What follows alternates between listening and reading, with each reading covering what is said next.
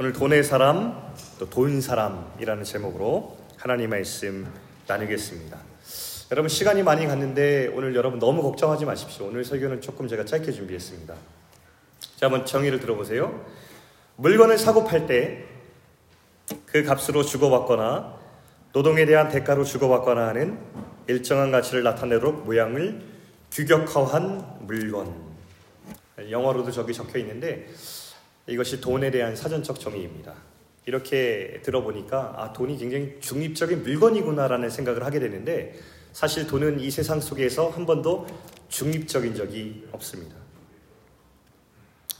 특히 죄로 인해 이 깨어진 이 세상 속에서는 더더욱 이 돈은 우리의 욕망과 만나서 신이 되었죠. 한 경제학자가 이렇게 말한 적이 있습니다. 이 정의가 굉장히 좀 정확하다고 저는 들리는데 예수님을 믿는 사람이 아니지만 이렇게 말한 적이 있습니다. 신은 죽었다. 그러나 돈의 신, 만모는 예외이다. 우리 현대인들에게 그는 유일하게 현재하는 신이다. 우리들은 이성 잃은 경제 이성, 으로 유일하게 현재하는 신, 만몬의 영광을 이 땅에 재현하는 거룩한 만몬의 성도들이다. 현대인들을 이렇게 정의했습니다. 오늘날 현대인들은 더 이상 하나님을 믿지 않습니다. 대신 돈을 예배하고 돈을 섬기고 있어요. 물질적으로 풍요해질수록 세상은 하나님 없이도 난 잘 살 수 있다는 자신감으로 막 넘쳐납니다. 이게 세상이죠. 하나님은 하실 수 없는 것들을 돈은 할수 있다라고 믿는 그 신앙을 만모니즘이라고 이렇게 부르게 됩니다. 이 세상에는요, 하나님을 안 믿는 사람이 있어도 돈을 숭배하는 사람들은 넘쳐나고 있습니다. 어느 때부터 한국에서 이런 인사가 유행했죠. 부자 되세요라는 인사가 인사가 이렇게 유행하기 시작했습니다. 사실 한국 사회는요. 돈을 좋아하긴 하지만 유교를 배경으로 하는 사회라서 체면 지대가 있었어요, 그동안. 그래서 돈을 노골적으로 밝히고 언급하는 것에 대해서 약간 거부감이 있었는데 어느새부터 부자 되세요라는 말이 하나도 거리낌이 없어졌습니다. 왜냐하면 돈이 최고라는 이 신의 자리에 등극했기 때문입니다. 리처드 헬버슨이라고 하는 목사님께서 이렇게 말한 적이 있는데요. 한번 자막 띄워줘 보실래요? 처음에 교회는 살아계신 그리스도를 중심에 둔 사람들의 교제 모임이었다. 그러나 그 후 교회는 그리스도 이동하여 철학이 되었고 로마로 옮겨가서는 제도가 되었다. 그 다음에 유럽으로 넘어가서는 문화가 되었다.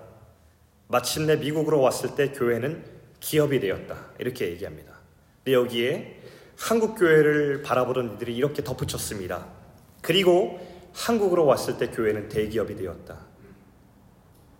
교회도 돈이 신이 된 세상에서 자유롭지 않다는 것이죠. 우리 교회 안에 있는 안타까운 민낯이기도 합니다. 그런 우리의 상황 속에서 하나님께서 던져주신 말씀이 오늘 본문이라는 것이죠.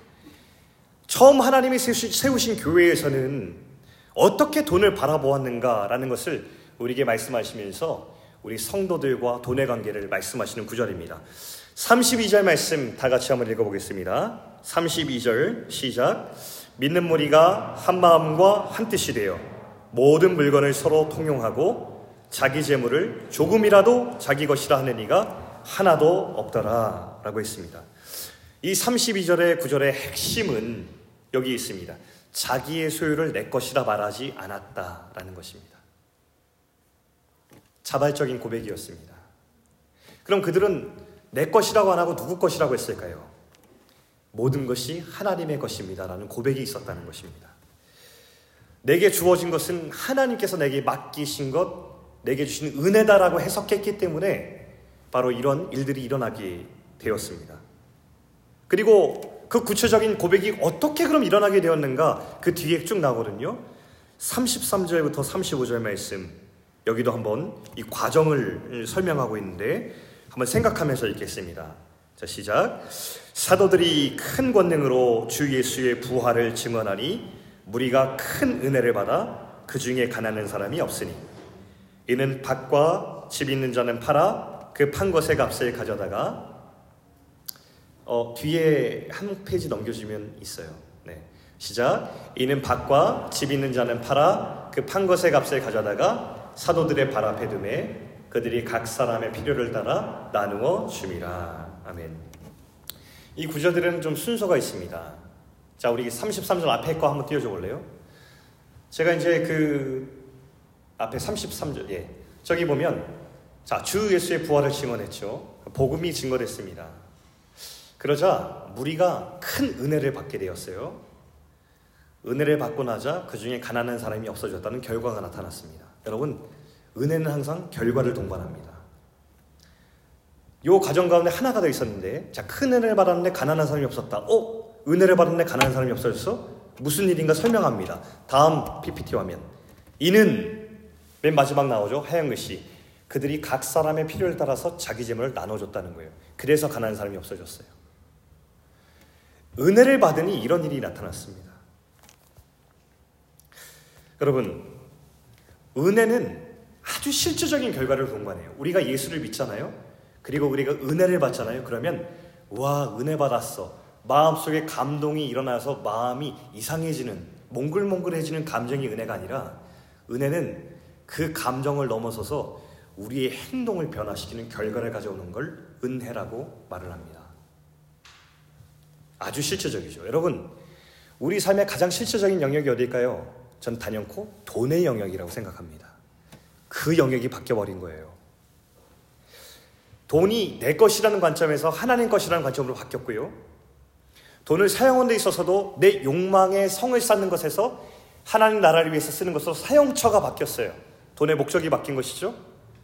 그리고 다른 사람 필요가 들어오기 시작했어요. 나의 필요를 위해서 돈을 사용했는데 다른 사람 필요가 들어오기 시작해서 그 필요를 채웠더니 은혜의 결과인 가난한 사람이 없었다라고 하는 은혜의 결론이 도달했어요. 은혜는 우리의 가장 중요한 영역을 바꿔놓습니다. 돈을 정말 잘 이해하기 위해서는 하나님부터 시작해야 됩니다. 왜냐? 이 세상의 모든 영역에서 하나님께서 우리에게 주시지 않는 영역이 하나도 없기 때문에 우린 하나님부터 시작해야 돼요. 돈이 본래 하나님의 것이라면 우린 단연코 돈을 어떻게 사용해야 되는지, 어떻게 대해야 되는지 하나님께 먼저 물을 수 있어야 됩니다. 하나님은 돈을 소유하는 것을 나쁘게 얘기하시지 않으셨어요. 왜냐하면 돈을 주신 분도 하나님이기 때문에 그렇습니다. 하나님께서는 우리가 돈을 사용해서 우리가 사람답게 기본적인 행복을 갖고 산 사람이 존엄하게 디그니티를 가지고 살아갈 수 있도록 주님께서 의도하셨습니다. 돈은 주님이 주신 거예요. 여러분 여기 한 예가 있습니다. 옛날에 신명기에 하나님께서 하나님의 이스라엘 가나안 땅으로 인도하셔서 출애굽에서 인도하셔가지고 하나님의 새로운 나라를 세우실 때 이 하나님의 백성이 하나님의 뜻만을 세우며 살 수 있도록 그 가운데 준비하신 것이 있거든요. 그게 바로 뭐냐면 신명기 6장 11절에 나옵니다. 자, 하나님이 이 새로운 땅에 이들을 위해서 무엇을 주셨나 한번 같이 읽겠습니다. 자, 시작.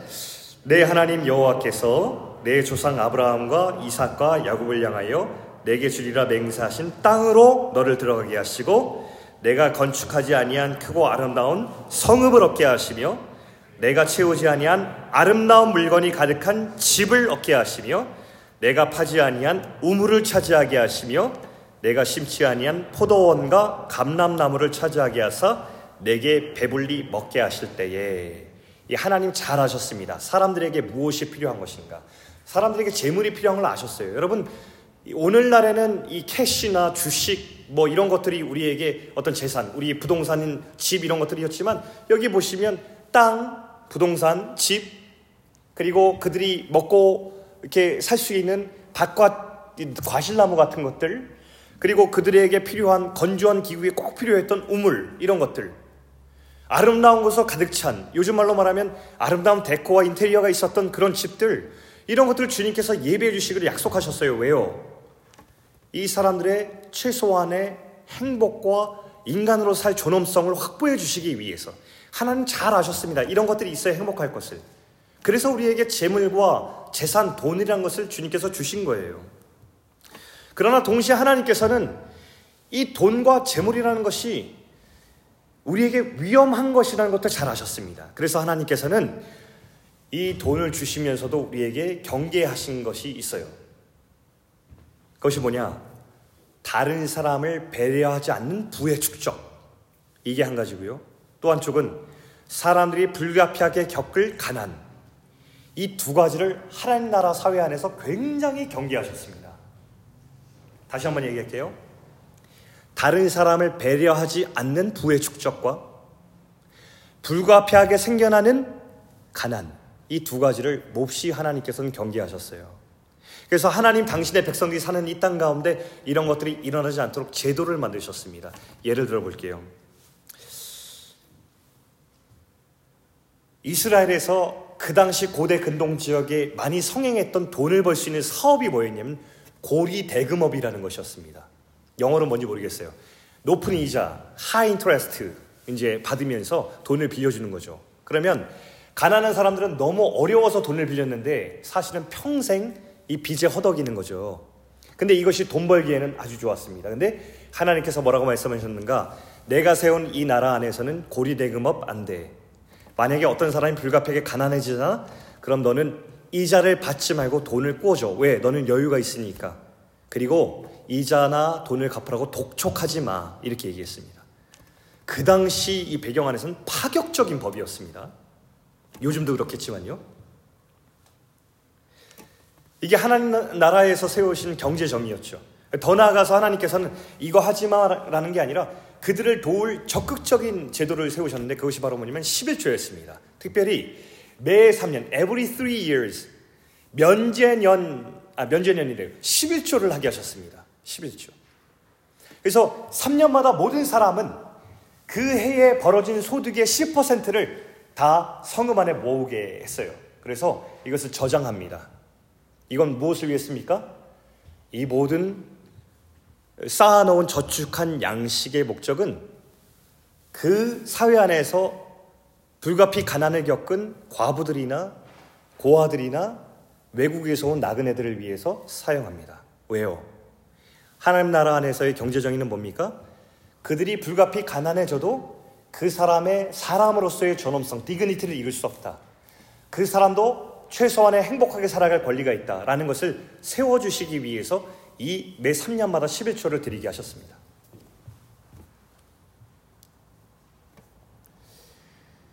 농경 사회에서는요, 노동력이 전부였거든요. 자, 밭을 주셨잖아요. 과실나무를 주셨어요. 그런데 어떻게 해서 가난해지면, 아, 참고로 성경은 게으름으로 인해서 가난해지는 것을 굉장히 책망하십니다. 이건 여러분 알고 생각하셔야 돼요. 그 당시에 어떤 가난해진 사람이 있었냐면, 자, 가장이 노동력의 주된 어떤 그 일을 하고 있었죠. 농경 사회에서는요. 근데 가장이 일찍 병으로 죽었어요. 그러면 이 집이 가난해집니다. 혹은 부모가 일찍 자녀들 두고 죽는 경우도 있었습니다. 그럼 남아있는 자녀들은 고아가 되버리죠. 그럼 가난이 찾아왔습니다. 혹은 살아있어도 가장이나 부모들이 질병이 걸리잖아요. 그럼 더 이상 노동을 할 수 없어서 수확이 없으니 가난해집니다.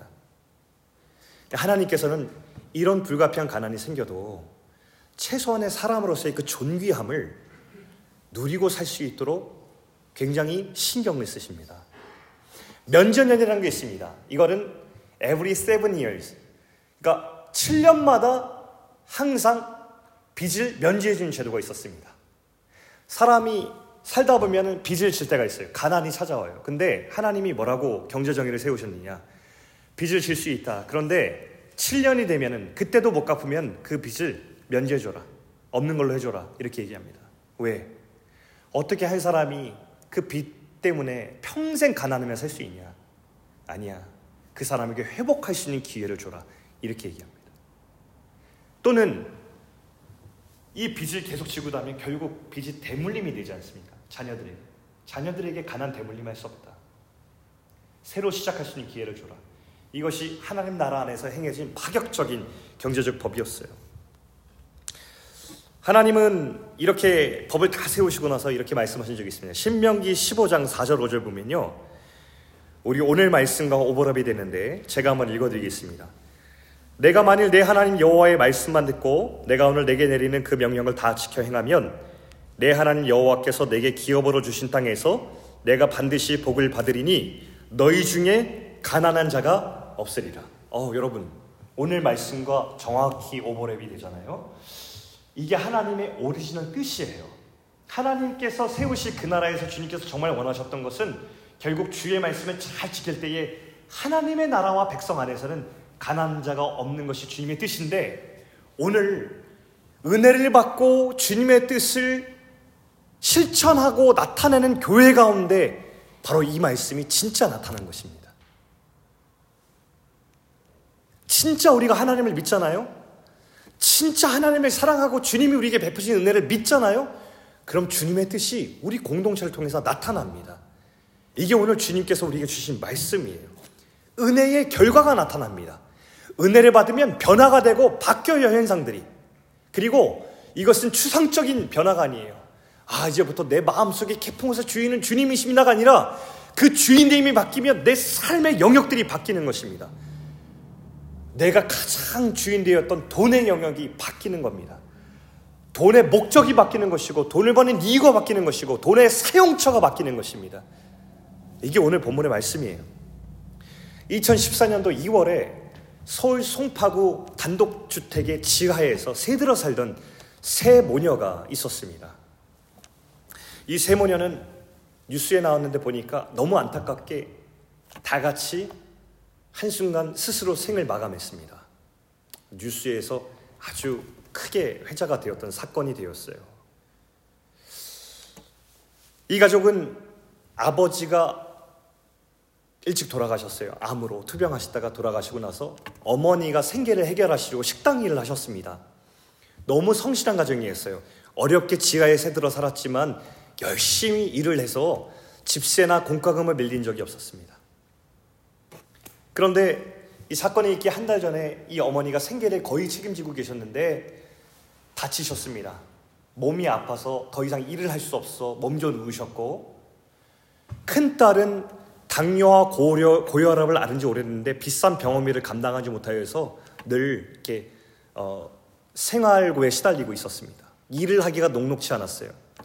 둘째 딸이 있었는데 만화가 지망생이었습니다. 만화가의 꿈을 꿈꿔서 열심히 아르바이트를 하면서 생계에 보태만 했는데 어머니가 실직을 하자 생활고가 좀 더 어려워지니까 살기가 너무 어려워졌습니다.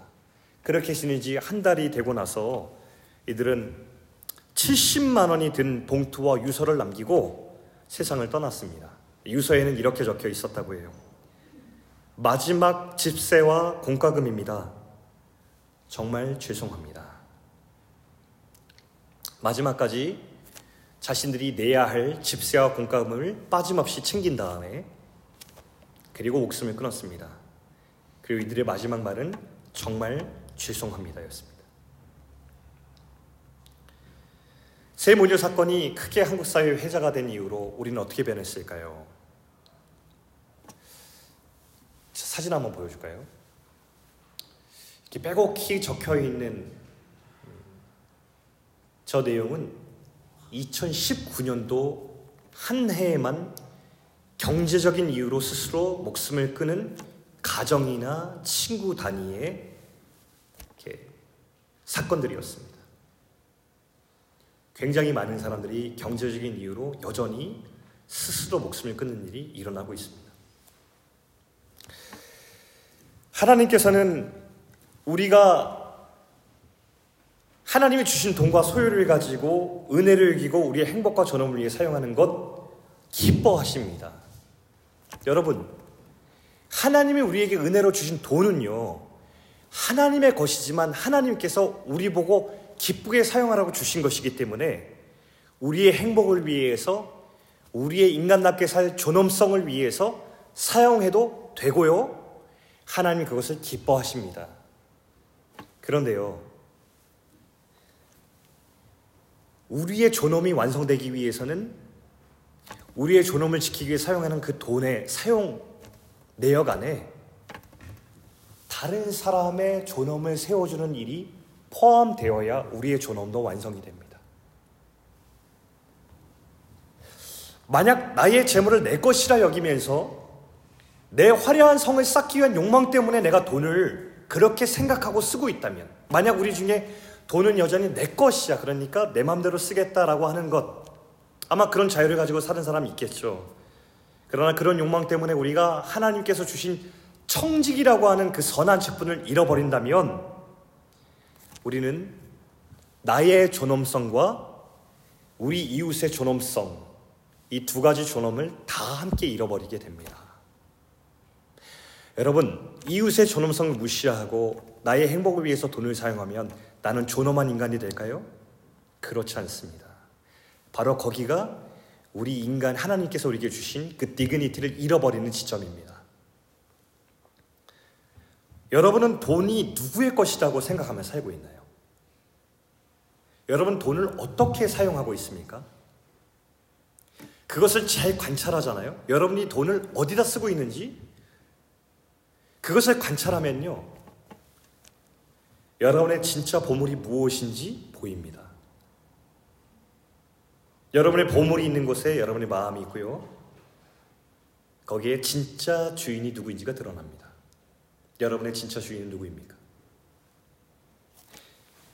오늘 하나님께서 이 본문을 우리에게 주신 것은 저와 여러분이 여전히 하나님의 소망이고 하나님의 뜻과 정신을 이 땅에 이루는 교회로 부르셨기 때문에 오늘 이 본문 말씀을 우리에게 주셨습니다.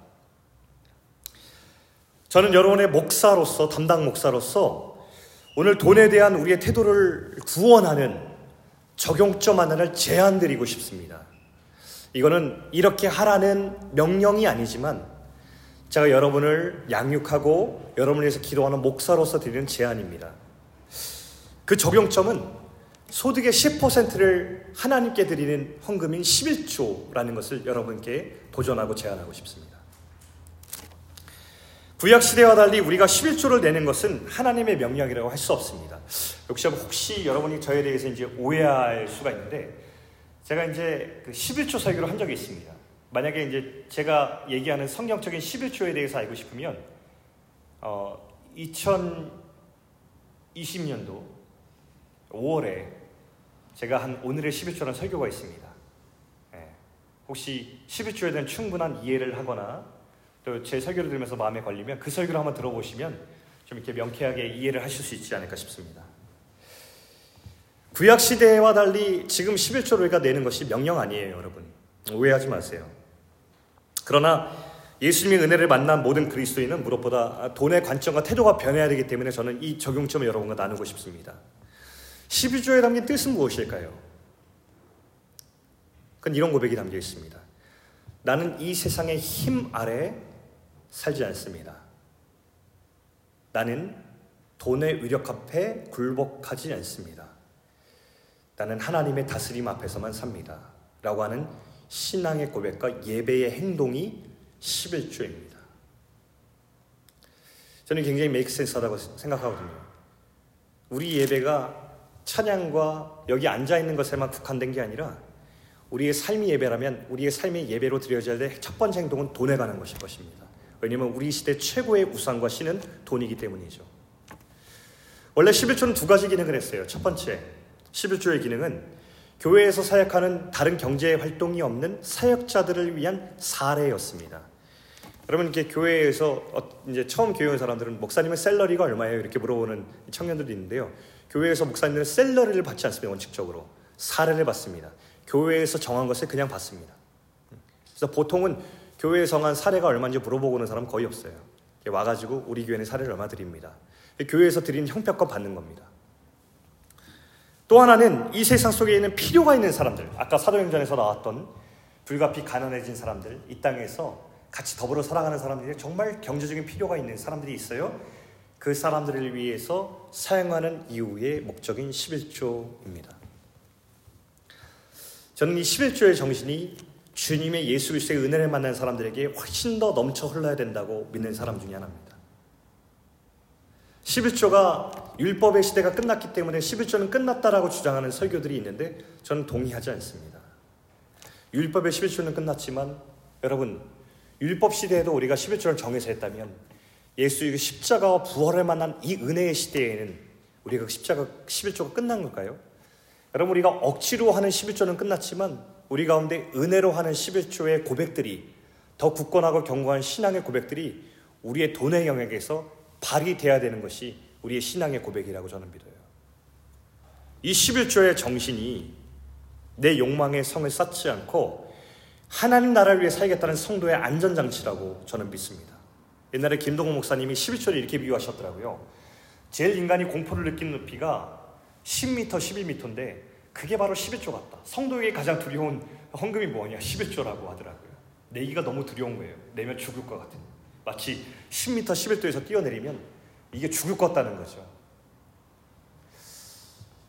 그래서 연습도 필요하고 훈련도 필요하다고 그래요. 사실 저는요, 이 11조라는 걸 저는 아버지가 목회하실 때 너무 자연스럽게 배웠어요. 어릴 때부터. 그래서 11조 생활을 아주 자연스럽게 했고요. 제가 소득이 있으면 처음으로 받은 게 있으면 천년매도 드렸고요. 뭐 이렇게 헌금 생활을 했는데 이런 생각이 들었습니다. 되게 부끄러운 고백인데 헌금 영수증을 받았습니다. 받았는데 총액이 나오잖아요. 이런 생각이 들었습니다. 어, 많이 했네, 생각보다.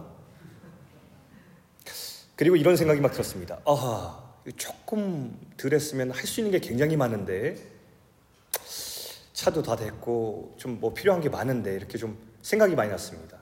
그리고 전투기 번뜩 든 게 그 생각을 오래 하진 않았어요. 그러나서 했던 게, 아, 헌금 열심히 해야겠다라는 생각을 다시 하게 되었습니다. 여러분, 제 안에 저는 그런 사람입니다. 여러분들은 어떤 사람들은 제가, 제가 돈에 대해 순수하고 돈 욕심이 없는 사람인 줄 알겠지만 저는 그렇지 않습니다. 돈에 유혹이 있고 나이가 들수록 돈을 더 사랑해지는 것 같습니다.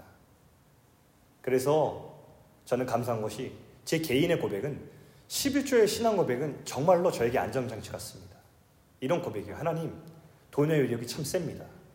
그리고 제 삶을 지배합니다. 제 최소한의 방어예요. 하나님 제가 적어도 하나님의 것에 대해서 내가 드리면서 이 신앙 고백을 드리겠습니다.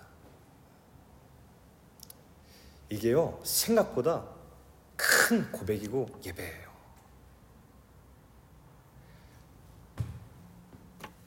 모든 것은 하나님의 것입니다. 주님께 제가 받았습니다. 그러니 주님, 이 신앙 고백 제가 드립니다. 이 신앙과 예배의 행동이 모여져서 우리는 교회를 든든히 세울 수 있고 교회를 든든히 세울 것만 아니라 이 땅에 있는 하나님의 나라를 오늘 뜻을 실현하는 하나님의 나라를 세울 수 있습니다.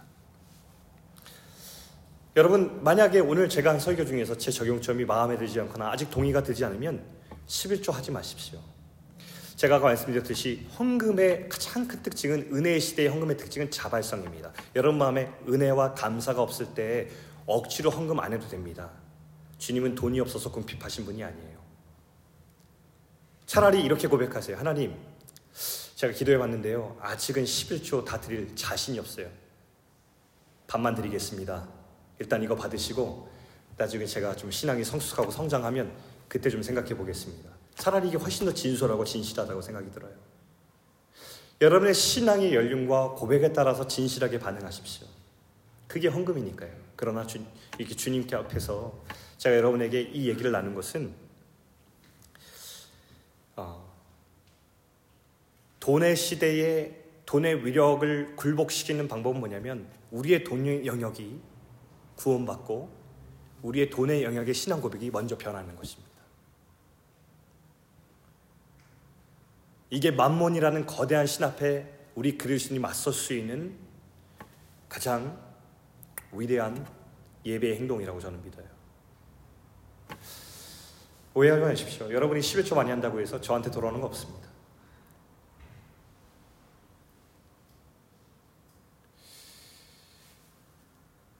그러나 여러분, 저는 여러분이 그런 고백을 할 수 있는 신앙으로 성숙해 가기를 전 기도할 겁니다. 우리 하나님의 은혜가 우리 중심에 가득 차길 바라고요. 오늘 교회에 나타난 큰 은혜가 우리 가운데 임했으면 좋겠고요. 그 은혜가 우리 공동체에 임했을 때에 우리의 영역들이 실질적으로 변하는 그 역사가 은혜의 결과가 나타나기를 축복합니다.